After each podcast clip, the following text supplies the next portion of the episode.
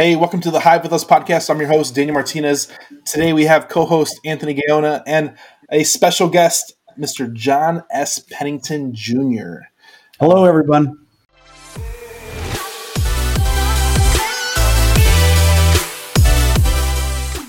Are you a best selling author? Did you hit no, no, no, no, not best-selling author. I, am an author now, though. He's I got my first my, my, first business book just just hit the uh, Amazon and Audible.com just a few weeks ago. So, so let, us start off with the book because I have my copy here, which is Dollars, Gold, and Bitcoin. Nice. Um, and oh, and and it's signed. Look at that. Yeah, there you go. I signed it for you at our event that I saw you a few weeks ago. We were there, and I signed it for you. Yeah. No, I pre- appreciate you. I think we're, we're gonna we're gonna have fun today. I'm really excited about the conversation today. Um, I heard you speak in Utah, and it was just interesting about like stocks manipulation, your experience. Um, can you give like a 30 second elevator pitch on your experience and what just kind of people know who you are if they never met you before? Yeah, yeah, sure. Um, uh, John S. Pennington Jr. I'm a entrepreneur from right out of college, and uh, mainly in funds. I mainly speak on the fund market because I have a lot of experience in uh, investment funds, hedge funds, uh, real estate funds. Um, as you, as some of you might know, syndication is where you are going to do a real estate deal and you bring in like five or six investors and they wire all their money into a, you know, a title company and you do a loan on a on a or a buy a buy a piece of property. A fund is the investors have already wired their money into a one account that I control as a general partner, and the fund goes out and purchases that property or lends on that property or does something with that uh, that capital. And funds are, you know, the Blackstones of the world, the BlackRocks of the world, uh, KKRs, those the funds of the of the world are controlling the world these days. They're buying up everything. They're buying up single family homes. They're buying up uh, apartments. They're buying up pretty much anything you can get your hands on. A fund is out there trying to uh, corner that market. So that's uh, that's kind of what I, you know, my specialty is on that. So let, us just get into it. The, let's start with the conspiracy theory. Okay, yeah, it's a really good, it's a really good one, and I think you guys are going to like it. So let me just tell you where the book, the impetus of the book, Dollars, Gold, and Bitcoin came from. So I'm I have an economics degree years ago, graduated from college, and I've always just followed economics. And so in December 2018, now get this, the Federal Reserve says, hey, the economy is doing really, really well. Next year in 2019, we're going to raise interest rates three times in 2019. Great. This is December. Less than 45 days later, in, in the early part of December, uh, January 2019, they said, oops, we're sorry. We're not going to raise interest rates three times in 2019. We're going to lower interest rates three times in 2019. And I said, you know, my, my economics brain went into overdrive. Like, what just happened? Something big just happened, but I didn't know what it was. So I kept my antennas up, right? And so, uh, two months later in March, I read this report that said that over $3 trillion in Europe, $3 trillion of sovereign bonds, like you know, German bonds and Spanish bonds, are being traded at zero or negative interest rates. And I was like, I have an economics degree. I've never read a book. I've never read a paragraph. I don't even know what interest negative interest rate is. But think about this, um, you guys a negative interest rate is if you purchase this bond, this German bond, at a negative interest rate, you are mathematically guaranteed to lose money. Why would that even exist? I don't know. I don't know. But that was March of 2019. So three months later, I you know I got my antennas up, just trying to figure out what's going on in Europe. And three months later, June, July, it's 13 trillion dollars of negative interest bonds being traded. You know, and I, I'm just, I, I just don't get it. I just don't get it. I'm just, I just I'm flabbergasted. But then I thought about it. Wait a minute. The number one job of the Federal Reserve is to protect and promote the US dollar. Sure, I know they have a job to keep unemployment low and GDP high. I, I get all that. I get all that, right?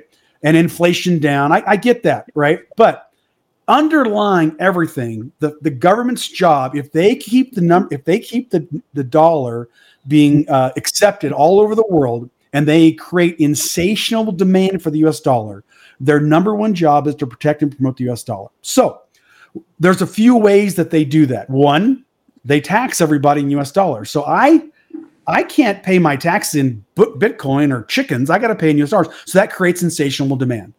The other way that we'll talk about in a minute is most uh, they insist they insist with using the U.S. Navy. They insist that all countries trade crude oil in U.S. dollars. That creates insatiable demand. They also use the SWIFT system, the bank-to-bank wire transfer called the SWIFT system. Yep. That is a U.S. dollar-based system, and another way they would do it is they would, they, you know, to c- compete against Europe. If you're going to borrow money in the world at you know Europe with negative or below interest negative interest rates or zero interest rates, the Federal Reserve lowered their interest rates down to almost zero. Basically, they're saying if you're going to borrow money, borrow from US, borrow from US dollar. It's almost zero and it's it's the world reserve currency.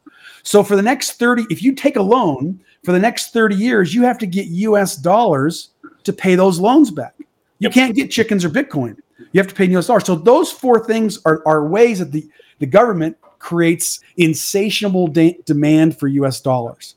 And this started me on the uh, the hypothesis of the book Dollars, Gold, and Bitcoin of like what is going on. The Federal Reserve has a secret war. You know, you have World World War One, World War Two, but I think World War Three has kind of already started. But it's not a war of guns; it's a war of currency domination. And uh, give you some history. In 1933, this is three or four years after the Great Depression, the Great Crash, you know, the stock market crash. I don't know if you know this, but your grandfather, my grandfather, could not own gold in the United States of America. It was outlawed. You can have a gold watch, sure, gold watch, no problem. You know, a gold ring, no big deal. But if your grandfather, my grandfather, was caught with five gold coins in his pocket, he could go to jail. Did you guys know this? Whoa, no, never yeah, heard that. that. This is the United States of America, right? And what they did was it was patriotic. What they did was in May 1933, the president of the United States had an executive order.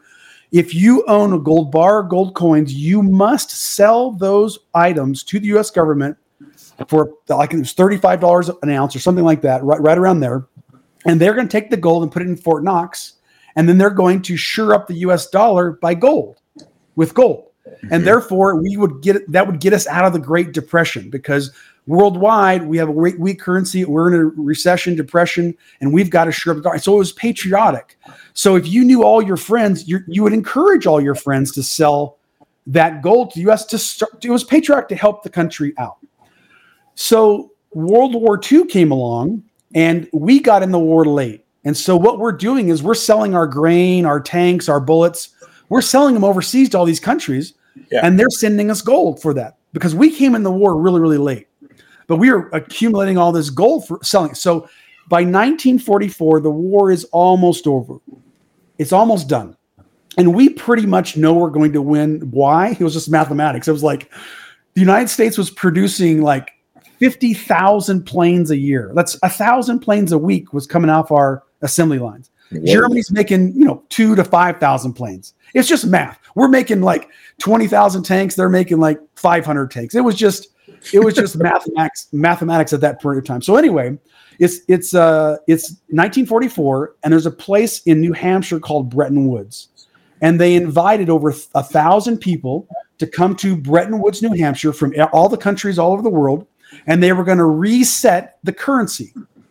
And what happened was at Bretton Woods, it, became known as the Bretton Woods Agreement they said basically at this point, and this is this I'm about to tell you is crazy. Okay, listen to what I'm about to tell you. At that point, 1944, okay, the United States had 66% of all the gold bullion in the world. Whoa. Can you believe this? Okay. So it's it's crazy, right? And so they said, listen, the, the US dollar is going to be backed by gold but the French franc is not going to be backed by gold anymore. It's going to be backed by the US dollar, which is backed by gold. So it had there was there, that, that's kind of how it went. Now, another thing that came out of the Bretton Woods agreement, and it, it didn't say this really, but basically, if you wanted to trade crude oil around the world, you would probably need to get US dollars to make trades because that's the common denominator across the countries. And so as it went on years after year after year, basically after World War II, everyone's navy is obliterated. Russia's navy's gone, China's navy's gone, Japan's gone, Italy's navy, everyone's navy except a little bit of Britain, and the US basically had their navy intact. And a navy is one of the most expensive things for a country to, you know, have. And so they basically said, and this, like I said, it wasn't written in the agreement. It's basically this: listen, if you trade oil in U.S. dollars, you don't need a navy. The U.S. Navy will protect your shipping lanes. So a little country somewhere that has some goods and services they want to sell across the world, if they trade in U.S. dollars for oil, well, if there's any pirates, the U.S. Navy would just come by and smash those pirates. And that was kind of the agreement. And then in 1971, so the gold confiscation, they call it 1930 to 1971, you couldn't own gold. But in 1971, President de Gaulle of France, he sent his two ships over to one of our ports on the Atlantic coast to pick up gold because he knew we had abused the system. We kept printing more and more US dollars than we had gold. Mm. And so if you my grandfather could not turn his $100 bill in for gold but if if someone lived in France, a, fr- a French citizen, they could turn their hundred dollar bill bill in and they could get gold for it. But a U.S. citizen could not. But in 1971, mm. President de Gaulle sends his uh, two two big ships over to our one of our ports and says, "We've brought all, all of our U.S. dollars. Here they are. We want our gold back." And so, this is um, it's hilarious. It's um, Sunday night, August fifteenth, nineteen uh, seventy one. President Nixon gets on the on the TV and he says basically the market manipulators around the world are trying to manipulate the US dollar. And he says for temporarily we're going to suspend all gold bullion backing the US dollar. And that was it. He just said it. And the next morning the markets opened and you couldn't exchange your dollar. No one in the world can exchange their dollars for gold. And President de Gaulle had to send his ships back to France with no gold. That's what happened. Ooh. And so, and so, right after that, the, uh, Saudi Arabia made an agreement right about the same time with the U.S. U.S. that they would sell no oil without U.S. dollars, and that's when it became the petrodollar. So the evolution of the U.S. dollar kind of goes, you know, goes through a system of gold and then the petrodollar. And today, the, the United States Navy, the SEC, the, the IRS, the the President of the United States, and the Federal Reserve, their number one job is to protect and promote the U.S. dollar. And so that's where the impetus of this book came from, the history of that. But the craziest thing happened. The, I gotta get my, my years right. Right, 2020, summer 2020. Okay, get this. I'm, I'm an economics guy, and I'm I'm still studying this whole negative interest rates in Europe thing. I'm studying over and over. I'm trying to really focus in on that. And what happens is J.P. Morgan, one of the largest investment banks in the world, is sued by the SEC, and they lose. And JP Morgan has to pay a fine. Now, get this $930 million fine to the SEC. What did they do? They were convicted of manipulating the precious metals markets for nine years. So my economic brain goes, wait a minute. Someone can manipulate the worldwide precious metals markets? and they did it so good that the SEC fined them almost a billion dollar fine. But guess what? No one went to jail, as far as I know. No one went to jail.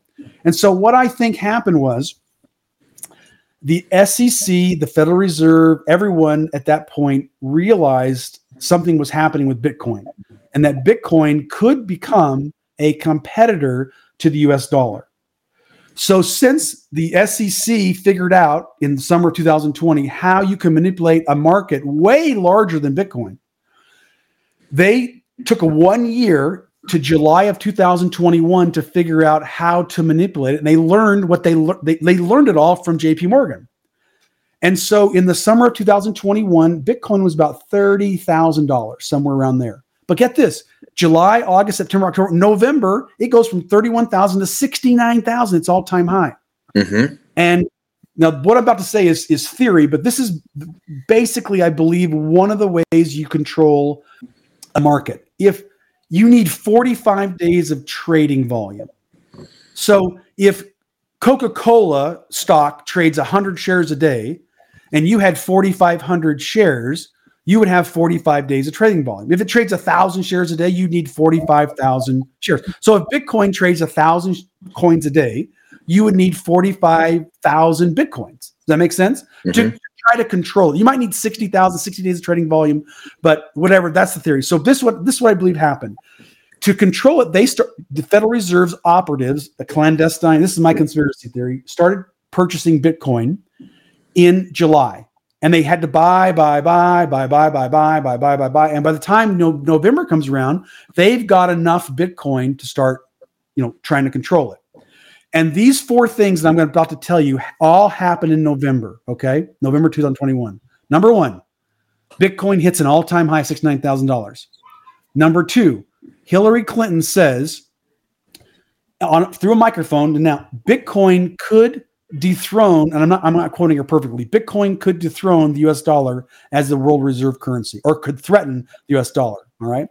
Number two, the SEC extends their lawsuit against Ripple XRP. Mm-hmm. Now, XRP, the, the coin Ripple, has one purpose. It has to speed up worldwide transfers of bank bank bank to bank transfers. Yep. It goes around the SWIFT system. Now, remember, the SWIFT system is a dollar based system. But if you go around the SWIFT system, you don't need US dollars. So the SEC extends their lawsuit against Ripple for really no apparent reason. All right. Now, back to, back to Hillary Clinton. Hillary Clinton, I love to talk to people or listen to people who just love to get in the microphone and just spew things. Now, you could you could think it two ways. Now, this is what my book kind of projects on the reader. I stopped living my life by predicting the future years ago. I started just running probabilities. And probabilities, I run a probability. What's the probability of X happening? What's the probability of Y happening? So here, let me ask you a question. Hillary Clinton says this in the exact month that it goes, you know, to the high. She says it's going to, it could, it could threaten the US dollar. What's the probability that she just said that off the cuff just as a funny thing or just had a, a, random thought? Or what's the probability she was privy to earlier meetings earlier that month that she had heard what was going to happen to Bitcoin through the Federal Reserve's clandestine plan? And to tell her memes, the people who follow her, to show them that she's really smart and she's she says, oh, by the way, the US dollar could be threatened by Bitcoin. There's the probabilities there, right?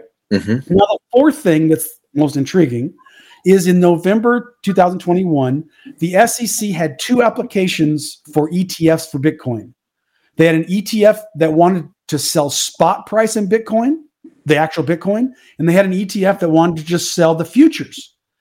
And a lot of times in life, to know what's going on, you, you, you find out what people don't do that tells you more than what they do do. The SEC approves an ETF that can use futures to buy and sell Bitcoin, hypothecate.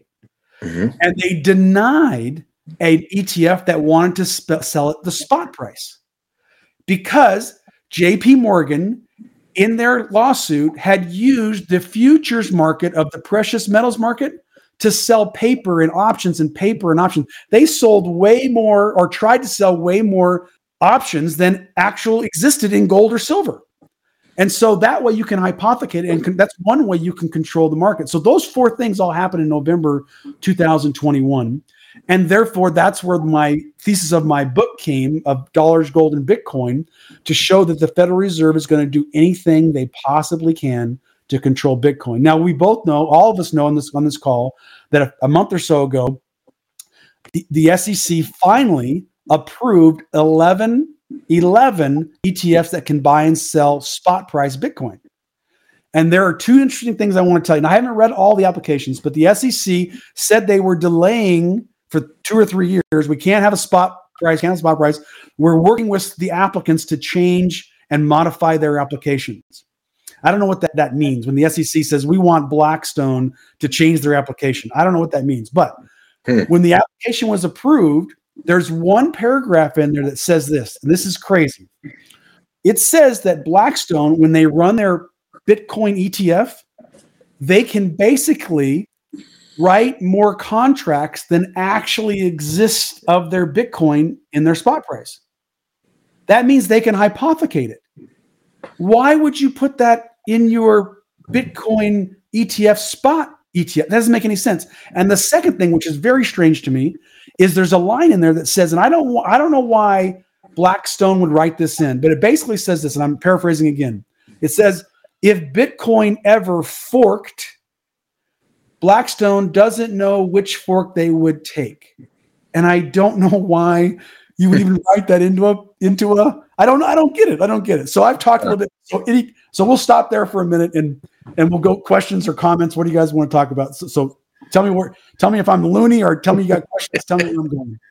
I, I, I like the uh, I like the whole conversation of I, I, think it's funny because a lot of people are like oh the they the United States removed the backing of gold back in the 70s but now they're backed by the military yeah so yeah. The, the, the military is going to align everybody to their will whether people like it or not yeah and I think that's the there, there's one see there's one the Bitcoin is a great I love Bitcoin I think it's a great idea but they, they, Bitcoin does not have a navy Bitcoin oh, yeah. does not have an army no, it doesn't. Bitcoin does not have a, a, a, a strong arm that makes people take it, right? Nope. The US does. And I, I, know people are, you know, you know, saying the US dollars, are the de-dollarization of the world, but I think it's 1960, the US dollar was 45% of all U- world reserve currency. In 2001, it was 70, I think 73% of all US world reserve currency. And now, 2024, it's 58%. So, of all world reserve currency, 58% is US dollar. Now, number two is the euro, and the euro is 20%. And people say, well, no, what about the Chinese yuan? Look, it's only 2.7%. The China, look, China has hmm. had the fastest growing economy of any economy ever on humankind for 25 years, 30 years. And they went from world reserve currency from 0.02 to now they're 2.7 of the total world reserve currency. So, you know, when people say the yuan is going to take over, I'm like, man, if they have the same growth for the next 30 years, are they going to be 7%? I, I, I just don't see the math on how they're arguing that the yuan is going to take over over that over that money. So anyway, it's it's out there, but um, uh, it's it's the U.S. dollar is so far ahead. I realize it's coming down, but it's it's it's way up there, and it's going to be hard to knock that knock that off the top. So, man, I love these conversations. I feel like I, we could. I feel like I could talk about this for ten hours straight. So, what do you think's going on? Is it is it the like the Federal Reserve teaming up with other entities like like these BlackRocks and stuff to just go ahead and, and start growing wealth that doesn't exist again, kind of the same way Chase did with gold? Yeah. So I'm sitting there, and, and my mind is going, "Wait a minute, you know." they waited and waited and waited, and they they they struck a deal with I think J.P. Morgan. Hey, you're going to help us promote and protect the U.S. dollar by protecting all competitors, and if you don't, you're going to have the wrath of the you know uh, of the United States government. Okay, let's go back to November 2022. That's just a year. That's a little over a year ago. Okay, so there's a news report. Wells Fargo Citigroup and the Fed, New York Federal Reserve is going to test their digital dollar. This is in November. Okay. Mm-hmm. So, four or five months later, this is March 2023, three banks are closed Silvergate, Silicon Valley Bank, and Signature Bank. Okay. Yep. All three of those are crypto banks. It's not like they closed like some random banks in November, they say we're going to test our digital dollar. And four months later, we're closing the top three crypto banks in the country. They're making room for their product. They're reinventing the US dollar into the digital dollar. And then, uh, you know, that month they had another lawsuit against Bittrex, They had another lawsuit against another crypto fund. I mean, I don't think it's not coincidence, right? And so yeah. you're protecting their number one product because listen, the US dollar, people say, well, let me put it this way Americans love pancakes. They love, love, love pancakes. I go Saturday morning down there at Pancake House. It's a 30 minute wait to get pan- really, it's pancakes. So when people say it's selling like hotcakes, they need to stop saying that. It's selling like the US dollar because listen, the US dollar is the best product ever invented by mankind. They make trillions of them. And you two guys and me, we'll work 80 hours a week to get more. and other people will lie, cheat, and steal to get them. Then they'll make another trillion. And guys like me and you will work 80 hours a week to get more, and other people will lie, steal, and cheat to get them. It's insatiable demand. There has never been a product like this in the history of the world. And no matter how many they print, how many, how many they make, everyone wants to gobble them up. And so, if you had a number one product like that, you would do everything in your power to protect it. You'd use the Navy, the SEC, the IRS, the President of the United States confiscating gold. You would use everything in the world because as long as that works, then everything works for America around the world, as long as the US dollar is working. I love it. Man. This, oh, go ahead, Daniel. I was going to ask. So I, I think I think uh, I want to ask this next question. So a lot of people are concerned about the GDP debt growth that was growing in trillions every Yeah. second, every few hours. Are you alluding to that the more we get in debt, the actually stronger the dollar gets because now people actually owe us in dollars? Yeah. So yeah, yeah, yeah that, that's a comp. That's a really complicated question. and We don't have time to do that. that but but well, just think about one thing. So interest rates just a, a year or so ago were at zero percent, almost zero, pretty close to zero. Yeah. And the Federal Reserve jacked them up faster hmm. than any time in history. Well, a few years ago, China has been knocking on the door of Saudi Arabia. Hey, Saudis, we're your one, we're a really big customer of you.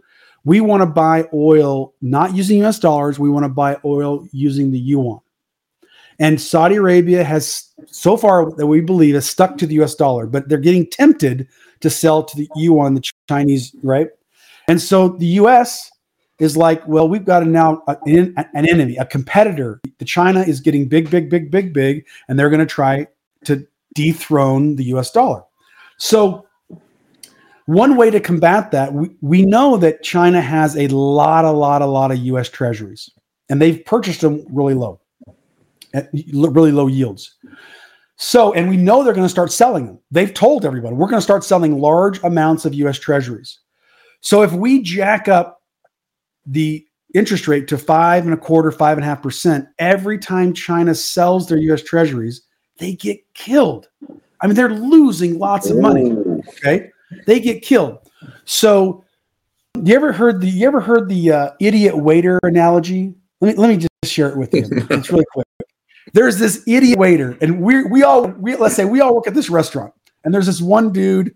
He's an idiot waiter. He's and he says, "I'm really bad at math. That's why I'm waiting tables." Because every time that he, you know, someone pays him and he takes the the cash to the cash register and brings it back, he always brings back the wrong change.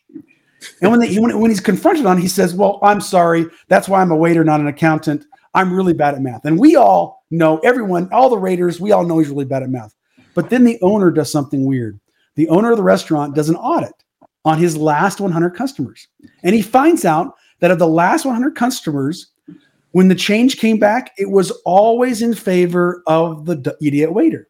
But wait, wait, wait, wait, wait a minute. If he's really bad at math, then shouldn't 50% of the time the, the change be in favor of the customer and 50% of the time the change be in favor for him? Yes, that's right. Mhm. But if it's in favor of him all the time, he's not the idiot.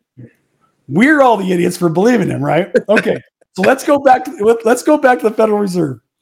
The Federal Reserve is sitting there going, "Oh, inflation's going up, it's transitory." Next month, inflation going, it's transitory. It's transitory. It's transitory. We're not going to raise interest. Rate. It's transitory. Well, I, I, I give you an hypothesis here. Maybe the Federal Reserve needed the inflation rate to go to 9% so that they could justify a 5.5% interest rate to uh, uh, hurt China to protect their number one product. So if you need a nine, because if they said, if, if, if inflation was 2% and they said, we're going to raise interest rates to 9%, everyone have a fit. Everyone just have a fit. But if inflation's 9% and they raise to 5.5%, everyone's, well, Oh, okay, okay, we can live with that. Maybe, I'm just saying maybe, they wanted it 5.5% so that they knew when China starts selling all these huge, you know, treasuries, they get killed and that hurts their economy. I'm just saying, if, if my theory is true that the number one job the Federal Reserve is to protect, protect and promote the US dollar, then maybe they said it's transitory, inflation is transitory, so that it would start running away. It would start going to 4%, 5%, 6%. Oh crap, it's 7%. We got to raise interest rates fast. and everyone was okay with it. Back to the idiot waiter analogy. Don't listen to what they say, watch what they do. And that's kind of where I get them there. Oh, I got one more for you here. So China's economy is really, really doing bad right now. Okay. And one of the reasons is because of US pulling out a lot of companies. Over 300 companies in the last three or four years have left China. Japan companies have left China, Germany companies have left China, and also a lot of US companies have left China. And guess where they've gone? They've gone to countries like South Korea, Thailand, and India, countries that trade US oil for US dollars. And so what mm. why why hurt China? Right now, I'm sure what's going on in Saudi Arabia, and this is the US so happy about this. The Saudi Arabia prince and his group are so glad that they didn't take the yuan three or four years ago for oil. They would have a bank account full of yuan, and they are so glad they didn't do that. It's a game. It's the th- what I'm trying to tell you about this this this currency war in this book. My book. Please buy my book. Dollars, gold, and Bitcoin. In this, what I'm trying to say is, it's the biggest game ever created by mankind. It's so large you cannot. It, it's it's bigger than World War II. It's it's incredibly this game of world currencies with the US dollar. I got to give you one more. So there's two people we know of that tried to trade large amounts of oil not using US dollar. Muammar Gaddafi of Libya and Saddam Hussein of, of Iraq. Those are familiar. Yes. Once they did that, within just a few years, they were both they both died. And I'm not saying the US killed them. I'm saying the U.S. backed away from them and let other people go after them. Their bubble was protected once they started doing that. Now, there's a third guy that started to do this just a while back, Vladimir Putin. So, Vladimir Putin, Russia invades Ukraine. Okay. Think of the dialogue here. Russia invades Ukraine, and our US president says, We don't like Russia. We would like Russia to get out of Ukraine. And they do this for months. We get out of Ukraine, get out of Ukraine, get out of Ukraine. Then Putin says, you know what we're going to do? We're going to stop selling our gas for US dollars. We're going to start selling only in ruble and only in gold. That's all we're going to be able to do. Okay. The next week or next two weeks, the US president says, we need a regime change in Russia. Whoa. That's way different than saying we want you to leave Ukraine. That's that's hinting towards Saddam Hussein and Muammar Gaddafi.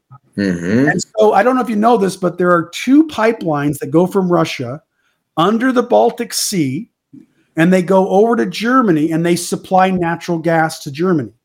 And they go, it's it's you know, I don't know, 500 miles long. It's it's a huge two. It's called Nord Stream one and Nord Stream two.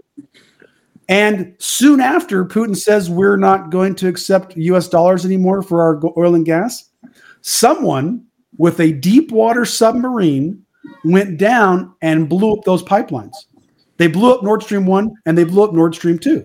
and no, they didn't, blow, they didn't blow up in one place. They blew them up here and they went up like, I don't know, 200 miles up the coast and blew them up again. Dang. I'm not saying who did it. I'm just saying you have a country that has the number one product of all time and their job is to protect it.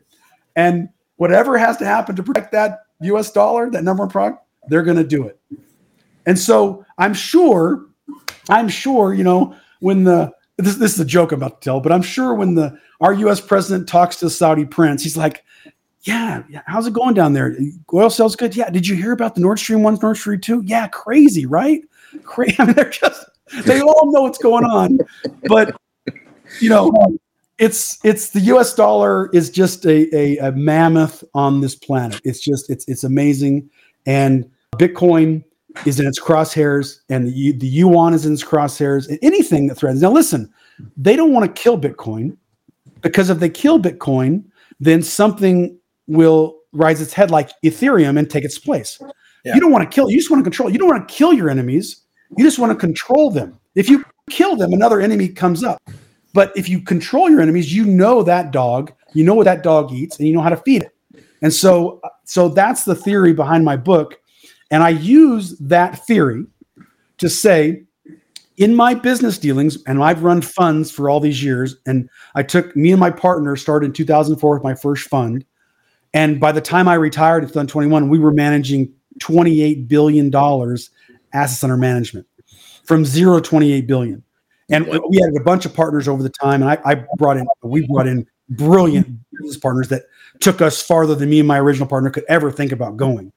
But the point is, I took, I, I studied the Fed all these years. How did they get the number one product of all time? And I tried to emulate how they did it with how I'm going to run my business and make my business huge. And I believe I basically simulated their strate- strategies, their uh, bumping, their pushing, their whatever. And I was able to incorporate some of those into because look, if they're the best example of the number one product of all time, then you should learn from them mm-hmm. and how they work as a team.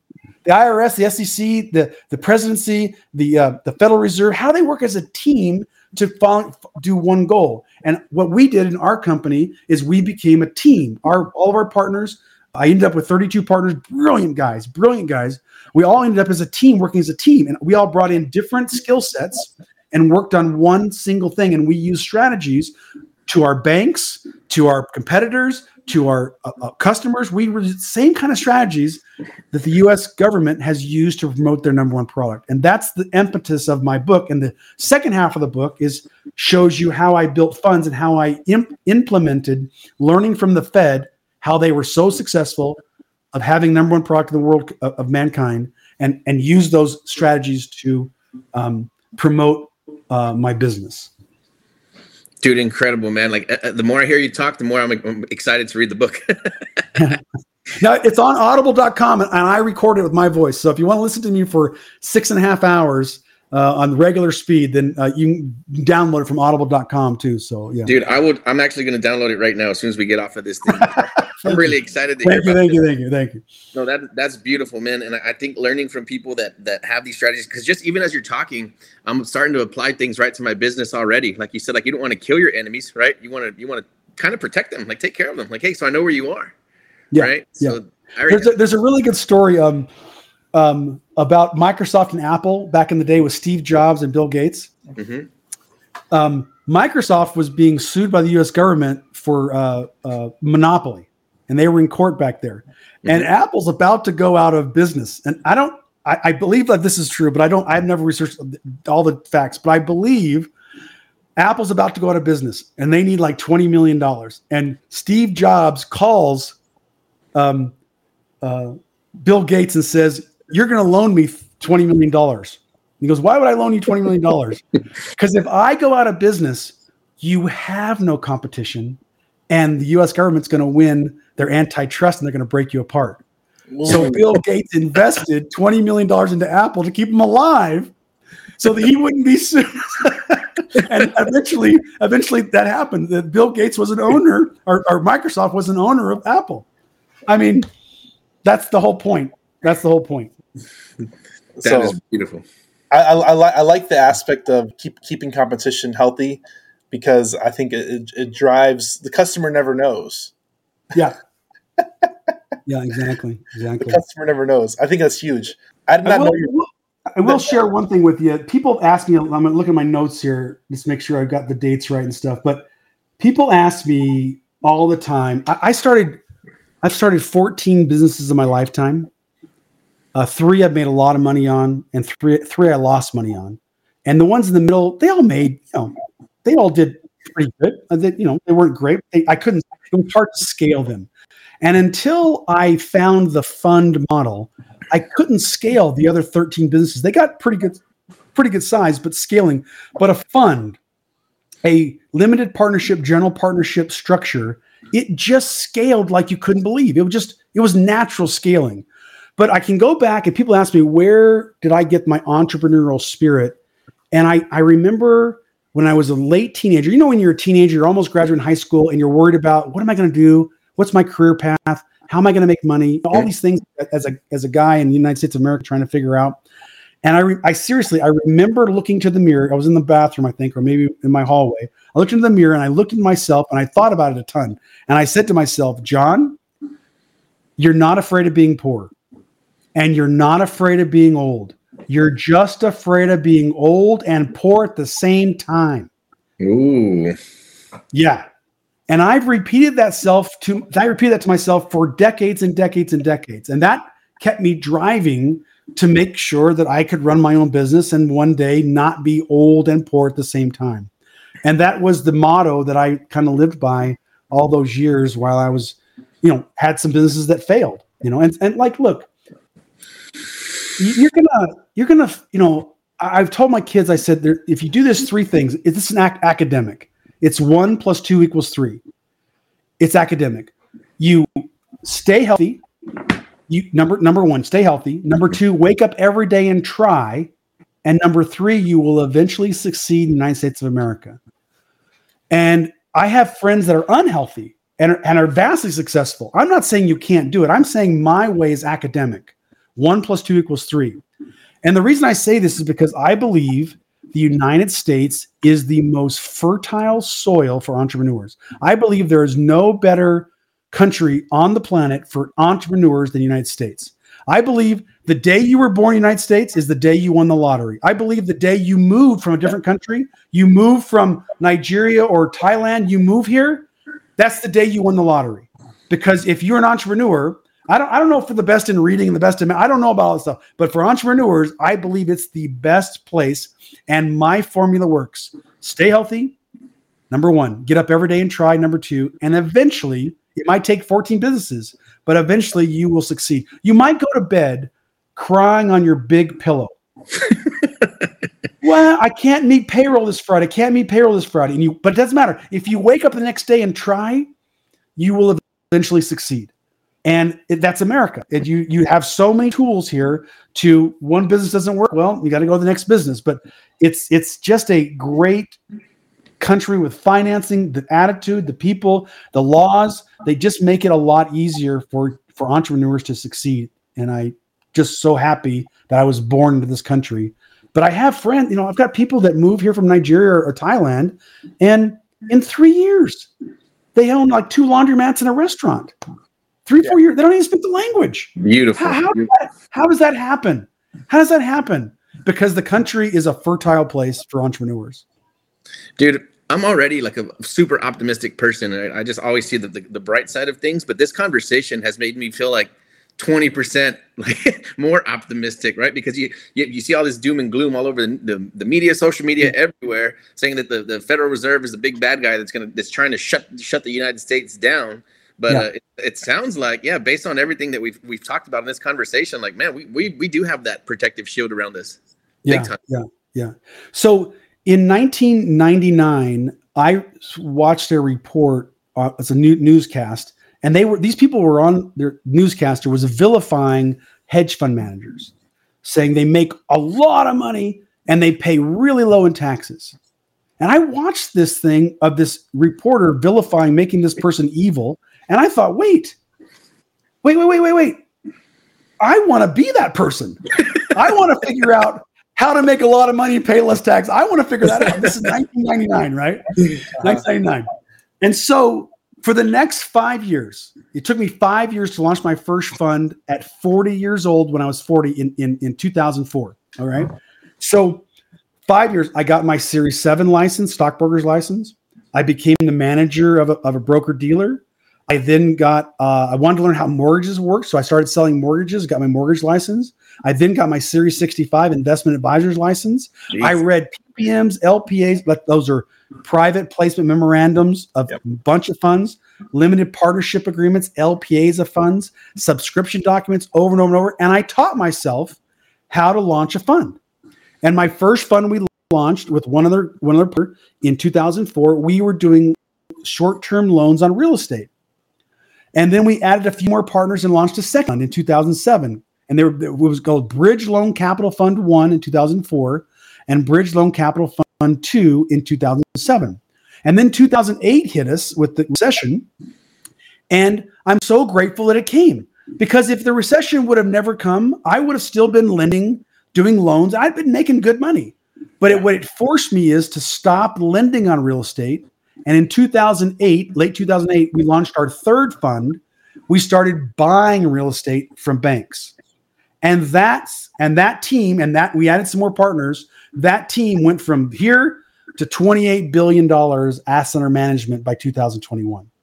So and, and I had competitors in 2007 just drop out of the business. They were bigger than me. They were bigger than me and my real original partners. They lent more money. They did, and they dropped out of the business, went and did something else, and we just buckled down and twisted it, and said, "Wake up every day, stay healthy, wake up every day, and try." We went from a fund, our third fund of lending on real estate, to going to banks and buying REO from real estate uh, from banks, and that just took us to new heights that we could have never imagined managing. I remember when we hit our first billion, I was like, "What?" what? Oh, Anthony, I, I know, I know. Anthony knows this. Anthony, let me ask you a question. This is mm-hmm. a good one. If I gave you a dollar a second, one, two, three, four, and I never slept, never went to the bathroom, how long would it take me to give you one billion dollars? Well, in other words, how long is a billion seconds? Here's a multiple choice: thirty-one hours, thirty-one days, 31 months, or 31 years? A billion seconds. 31 days? A Billion seconds. Just start counting to one, two, just start counting to a billion. Yeah. it's 31.7 years. Whoa. 31.7 years is $1 billion. So when we talk about, and I get on stage when I talk about billions, I, I, I give this example because people misuse the word billion all the time. They'll go, John, I was just outside. I saw this enormous flock of birds. There must have been a billion of them. And I go, no, there wasn't. you know why I know? I've done the math. We have no concept. Uh, a billion birds is 31, 31.7 years of seconds. It's 31 years. It's almost 32 years of seconds. They misuse. So when we talk about the Federal Reserve in billions, and we talk about Bitcoin in billions, and we talk about managing $28 billion that's assets under management, it's a huge number. So when we hit our first billion, I was just, I, I sat down and did the math, and I couldn't believe it. 31, 32, almost 32 years of seconds is a billion dollars. And so, you know, the Bitcoin, the dollars, the gold, everything on this planet that that the U.S. has at, at its fingertips uh, to you know maneuver and protect its number one product. It, it's just amazing what they what the what the government has done to do that. Man, incredible story, man. So I got a bunch of. I mean, I, I, could, like I said, I could have this conversation forever. So uh, we're just starting to get into the funds. We're almost going to launch our fund. Why was the fund the catalyst for growth? Uh, you said that, that when you when, once you got into that portion of it, things just started to grow exponentially. Yeah. What and why? Can can we kind of share that with the viewers and our and of course us? Okay. First, first thing I learned in 1999, and I was like flabbergasted by this. Okay, you, you know who Steve Jobs is of Apple, mm-hmm. and you, do you know who Steve Schwarzman is? Okay, no. Black Black oh, Blackstone, Black BlackRock, Blackstone, Blackstone. So Steve Schwarzman and Steve Jobs. Steve Jobs took his company public using an Inc., an incorporation. And every year in an Inc., what happens is the shareholders, the people who are the shareholders who have the money, they get together and they have a shareholder vote and they vote who runs the company. And eventually, Steve Jobs got voted out of his own company that he founded. Mm-hmm. In a general partnership, limited partnership structure, the limited partnership is an entity over here, and investors put all their money into the limited partnership. The general partner is a separate entity, which you guys are going to do as you're starting your own fund, and you're the general partner. The limited partners never get together and vote who the general partner is, mm-hmm. unless you commit fraud. If you and I'm not going to commit fraud, so I thought, wait, wait, if I'm the general partner and this thing goes really, really, really, really, really big, they can never vote me out. The one billionaire can never say, you know what, John, we appreciate what you've done. We're going to vote you out. But the billionaire wants to have his son run the company. Mm-hmm. That's never going to happen. And that's what Steve Schwarzman did. Steve Schwarzman took his company with the same structure general partner, limited partner structure, took them public, and they're now public. And they, unless he commits fraud, I don't think they can ever vote him out. So that's the number one, not should say number one, that's the first thing I learned about general partnership, limited partnership funds is that if it ever gets really, really big, you can't vote me out because I started the thing and you just can't vote me out because you're greedy. So that, mm-hmm. that's the first thing in, in, funds. The second thing in funds, why can they scale? All right. So let's just say you're running your you have your your there's two entities: a general partner, limited partnership. There's two entities. The general partnership is an LLC. The limited partnership is an LP, a limited partnership. And that's where all the, the investors called limited partners put their money into. Okay. And that limited partnership, let's say it's a publisher, it sells books. Okay. You've raised a bunch of money and people put money in, and now you're publishing books, and that's what that, that does. And the general partner is here. And once they get up and running and you have employees doing all that, right? The general partner can start a second fund. And it starts a second fund that they don't uh, publish books. There's a paper, they're they're now a paper company and they have trees in this forest and they make all this paper. And you raise money in this second fund up here, let's say second fund up here, and it's called the paper fund. And people invest in the paper fund to because these guys know how to make money making paper. But the general mm-hmm. partner is still the same, or it could be two different general partners owned by you. The difference is you can have multiple, multiple, multiple, multiple, multiple funds, and basically the same kind of general partnership in the middle. And it just there, it's compartmentalized, and therefore it can scale. So in real estate, you could have a fund that does multifamily and get that up and running with people who know how to run multifamily then you can have another fund that does single family homes. And you can have partners that only know how to do single family homes. They don't know how to do multifamily. Mm-hmm. And you can have another fund that just does raw land. And they these guys know how to do raw land. And so we figured out, or I we figured out, my, my me and my partners, that there are people, think about this. I know how to start companies. I started and but there are other people that went to college and they never started a company in their life and they went to work for a big bank and this guy or this lady has been underwriting bank loans for 17 story apartment complexes in new york for 15 20 years. Mm-hmm. so this lady or this guy has a lot of gray hair. They've been through a lot. They know and they you know what they you know what they they drive to work every day to think about? They think about one day i'm going to start my own investment fund. But they don't know how to start it. Mm-hmm. they don't know how to get going because they've been in corporate for so long and schooling for so long, I know how to start companies. Now, if I get that lady or guy to come work in on my fund that just does lending or apartment buying apartments, they're going to be an owner. And this is my pitch to them. Listen, I don't want you to be the person when you're 70 years old, retired, and you always thought, I should have, could have, I should have tried one time to be an entrepreneur. This is that moment. You're going to leave your job. You're going to come work for the fund. You're going to be an owner of the fund first day, or we're going to give you a vesting schedule. You're going to make less money. You're going to make less money. I promise you. You're not going to make as much money on salary wise. But if it works, you're going to make way more money than you ever would at your job at the bank. All right. I know these people are driving to work every day. I just had to find them. I know there's a guy that went to an Ivy League school. He works in Wall Street, been there 15 years. He's got gray hair. He's a great capital raiser. I'm a good capital raiser. I'm not a great capital raiser. I'm not the. I wanted the best capital raisers, right? And I found, you know, there's these same people. They drive to work every day. One day, I'm going to start my own hedge fund.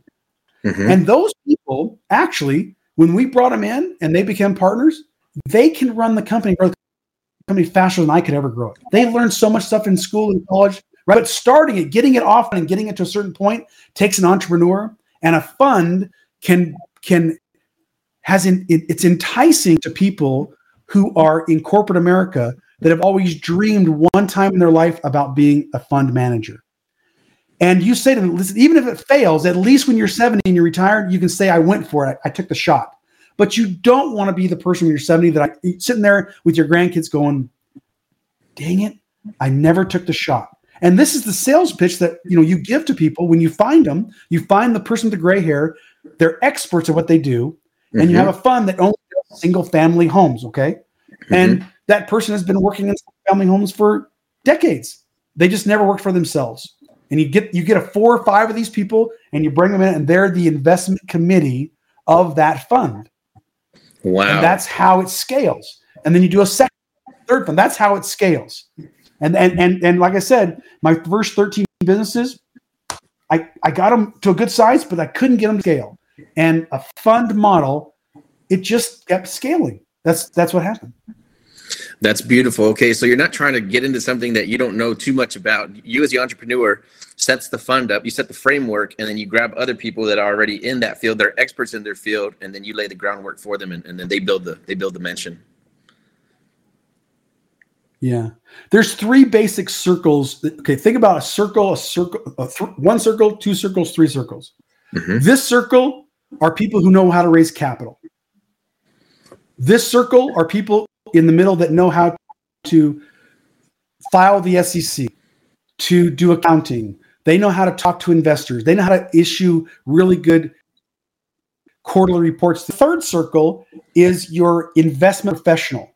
So if you're going to do a single family home fund, you would need someone in this circle that doesn't like accounting, doesn't like raising money. They just love finding, purchasing, and making uh, single family rentals or single family homes, you know, flipping them, whatever. They are expert investor here. And then you mm-hmm. find people over here that are experts in accounting and taxes and all this stuff, SEC compliance. And then you find someone who just loves raising capital. The person who loves raising capital is not really ever an expert in actually finding large apartment buildings to buy. That's not the same personality. Now, in yeah. the beginning, when I started, I did all three. I raised capital, then I drove and I uh, to sit in another city and I underwrote a you know a 40 acre uh, building uh, pads and we and I came back and I did quarterly reports and I did the tax returns and I did it all.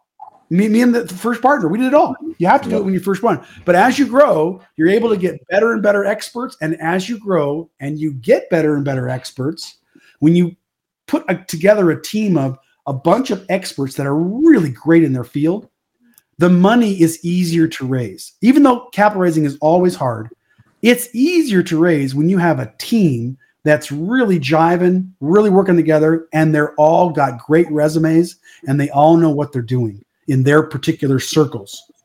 And that's kind of how you get you get to a certain you know economy of scale and it just snowballs from there and it just gets bigger and bigger and it scales. And that is beautiful. So I feel like that's Daniel and myself right now. We are the professional purchasers, right? And that's what we're good at. I think we're getting better. Um, you know, getting on with with Fund Launch. That you know, that there's the infrastructure, and then we do have one person right now that's raising a significant amount of capital for us. So I, I feel like we got the three pillars right now. Yeah. Yeah. Yeah. So just think about keep, keep thinking about those three circles and every day, every Monday when you have your you and your partner meetings, you're always, you know, concentrating on filling out those three circles. If you were a baseball team and you needed people who could hit, people who can catch and people who can pitch, right? Mm-hmm. Every Monday morning you're trying to get the best pitchers to join your team, the best hitters to join your team, the best, you know, so you're just, you know, you're, every morning you're trying to build you're trying to build your team as best possible. And you realize maybe you're a really good pitcher, but you're not a great pitcher. And to win championships, you need a great pitcher. Mm-hmm. So you're you're still pitching until you can find and attract a really great pitcher. And so when that really great pitcher comes into your baseball team, then you move to center field. And then when you find a guy in center field that joins your team that can run like a 4-3-40, then you go to second base. That's that's kind of the mantra of trying to build a team that is experts in all they do. Man, powerful, dude. This is very powerful. Like I said, this has been a, very, very great conversation for me personally.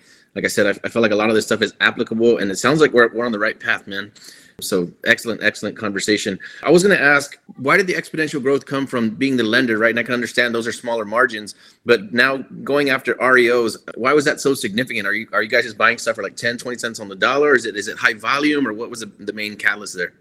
Yeah, we've eventually went back into lending after the markets came back, but we hmm. had to change because in 2007, if you lent somebody some money on a property, they couldn't get a loan from the bank because the bank wasn't doing any loans.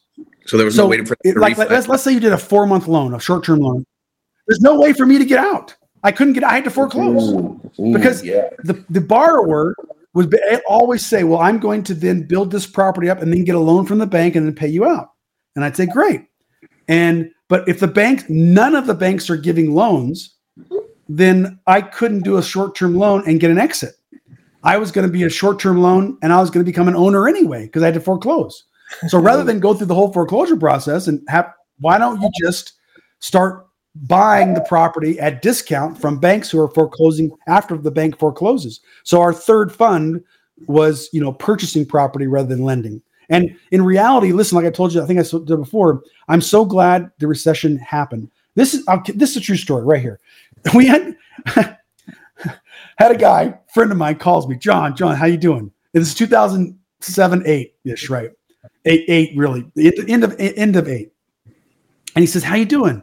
I go, "I'm doing good. What, what's going on?" He goes, "Well, I'm calling because I know real estate's really bad right now, and I know you're into real estate, and I want wondered how you and your family are doing, and I just felt sorry for you." I said, "You are you are have you lost your mind?" The best time in 80 years to be in real estate is 2008, 9, 10, and 11. There is no better time in 80. Have you, are you not thinking straight? And so he was like on the phone, like, my gosh, I, I, I called to say I'm sorry for you. And eventually that guy and a few other guys that called me, I made them my investors. I Ooh. kept talking to them about you guys got to put more money in now because you can buy stuff so cheap in 2009 10 and those guys that called me to feel sorry for me became some of my investors. So my point is, if you wake, if you stay healthy, wake up every day and try, you know, eventually you have to take look at all um, adverse something that's going wrong. There's an opportunity there somewhere because if you're hurting, everyone else is hurting too, and therefore, but the hurting usually can't last forever. It's got to change. And if you can see it, so we changed from lending to purchasing, and that's you know that's the story. So beautiful, man. I guess so. All the moons align just right at Did the right time. Uh, yeah, I'm still here. I don't know, yeah. Daniel. yeah, and so listen. Since okay, I'll tell you something. Since 1971, mm-hmm. since 1971, when we went off the gold standard, uh, uh, you give it a few years, but then every 10 years, the world kind of changes. So 1978, we had the the the, the financial crash in 1978, fall of 1978, and in 1979. No, I'm, I'm sorry, wrong, wrong, wrong. I got the wrong dates. 1971, we go off the gold standard. 1987, we have a crash in the stock market. One year later, the Soviet Union falls. And guess what me and my partner did? We, we had, I had three, two partners. the the kids in Eastern Bloc Europe, they would watch. They, they couldn't buy goods on the western on the west from the west. They couldn't get them. It was it was a you know Cold War. Mm-hmm. But they could watch Hollywood shows and they could watch like Jay Leno and the Tonight Show, and they'd watch these Hollywood stars wear faded Levi 501 jeans made by Mr. Levi Strauss in San Francisco and that was the fashion item they wanted. But so when the wall fell down in, in 89, everyone wanted made in USA products. So we in the Western United States had been wearing, I, I grew up with them. We wore them as work jeans, 501s. But mm-hmm. we found out that if you went to the Eastern Bloc, you could sell these for $100 a pair. The Levi Strauss company couldn't move into the Eastern Bloc countries fast enough.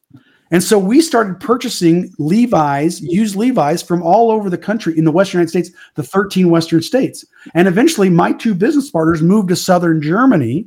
And I would get supply over here, buying from thrift stores, the public, everybody.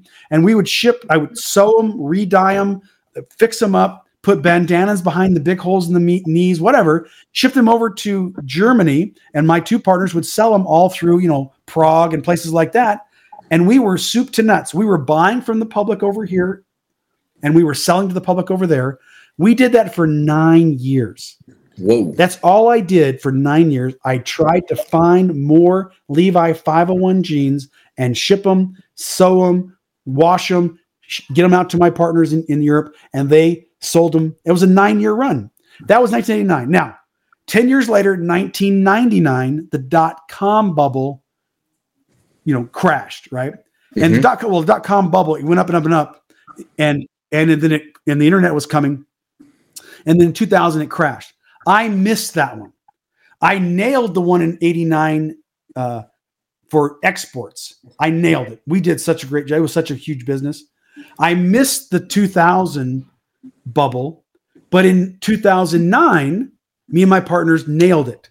The Great Recession, and then in 2019-20, we had the re- we had the uh, you know the COVID, and we nailed it again with Opportunity Zone funds, and we raised about five billion dollars, you know, in Opportunity Zone funds because it was it was financially put there. So about every 10 years, the world goes boom, and those are the big, huge places where a lot of people make a lot of money when it goes boom. When it all goes, you know, smooth, you can make some money, but when it goes boom, if you think about it right, if you really think it through and you have a fund that can raise money from investors, uh, you can take you can take advantage of it. Yeah. So incredible, man. So uh, real quick, I know we're getting close to that hour, right over the hour.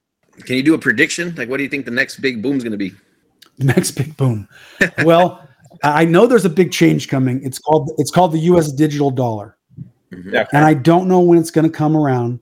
I just know it's going to come. They're going to keep pushing it and pushing it, and pushing it, and it might be May 2033, the 100 year anniversary of the gold confiscation, and it may be May, you know that that 100 year anniversary in 2033, and they might say for the good of the country, we can no longer allow Bitcoin or altcoins or gold or silver. We all have to only use the U.S. digital dollar for the the goodness of the country to keep America on top, and we might, and, and that might be another. You know, they will, they, like I said, they will they will transition. They will uh, uh, transition and evolve the U.S. dollar in any way they possibly can to keep it the number one on top of the world, even to the point where confiscating gold or confiscating, you know, anything is uh, is is in their in their ability to do. Wow. Yeah, I, I can definitely see that, man. Hey, uh, hey, John. Uh, wrapping up now. Uh, we, we wanted to. We always ask, what is one quote that you resonate with that's either yours or someone else's? Okay, one thing. I, I it says, "Oops, connection lost. Reconnecting." Okay, I can still hear you fine. Do you got that? Do you have that on your? No, it's just you. Okay, we're good. Okay, so you're asking me a book, book books I like. Uh, no, a quote, a, a, quote that's yours. One of my favorite else's. books Quote. Yeah. One of my favorite books. oh, quotes. You say quotes? Yeah. And, and, oh, I thought said books. Sorry. And I'd like to know the book. And I'd like to know the book too. You're holding it already. okay. Okay. I'll tell you the book. One of the books I love, and I just love the way the guy put, went after it. It's called uh, Guns, Germs, and Steel by Jared Diamond. And even though I don't agree with everything he says in this book, it's it's quite a quite a um, trying to figure out why everything in the world happens. Okay. Why did Columbus discover America and the Chinese didn't do it? Why can we not? Why did we domesticate horses and didn't domesticate zebras? I mean, he just he goes off. There's one in the back of the chapter, one of the chapters in the very end of the book. He says, you know, when you're on, on your typewriter or, or your computer, where the, where all the keys are, where the where the letter K is and where the letter J is. Mm-hmm. He says, listen, when they first invented the typewriter in the early uh, 1900s, they had a different configuration. They kept testing different configurations, and they found one that was really fast. People could just really, really type really fast on, right? Mm-hmm. And what happened though, the typewriters back then used to have a ribbon, and the ribbon kept getting jammed. So they switched the configuration to a slower configuration that's slower to type on. Okay. Mm-hmm. Then about four to five years later, they fixed the ribbon jamming and they went back and tried to change the configuration where the A, where the B, where the C is to the faster mm-hmm. one. And, and everyone had already learned the slower one. And you and me today use this configuration because of that. is that a wild story? That's cool. Man. We are purposely slowing down we're purposely slower typing today because in 19 let's i don't know 06 or something they couldn't fix the ribbon and they fixed it five years later that's why we have the configuration we do on our computers and that is one of the, in the one of the last chapters of this book guns germs and steel so that's one of the books i really really enjoy so, that's so cool man i bet there's a lot of cool stories like that of things that we do today that just have a funny explanation like that yeah yeah I'll tell you one quote. It's, it's in my book. It's an old African proverb. And it says this, and this is perfect because I end the book with this in, my, in the last couple of pages of my book because I'm talking about funds and how great funds are when you get a group of people together. And I'm, I, I can't I don't think I can quote it perfectly, but it basically says this If you want to go fast, go alone. If you want to go far, go with a group. That's my quote. I love that quote, man. I, I have a I have a multi-level marketing background, so I always think in terms of teams and helping other people and growing together. Yeah. So that, that that quote resonates with me big time. Yeah.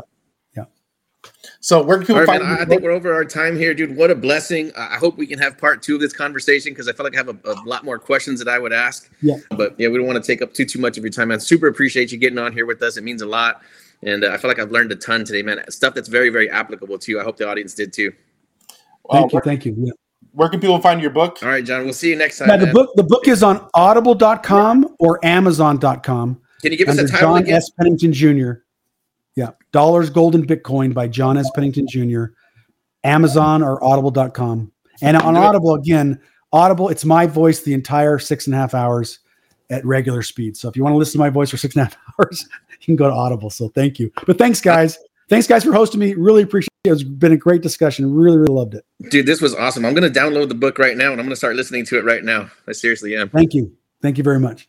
Awesome, John. Thanks for hanging out, man. We'll see you soon. Thank you. Okay. See you. Bye. Thanks for tuning in. Go like, share, subscribe. We'll see you in the next episode, guys. Thank you.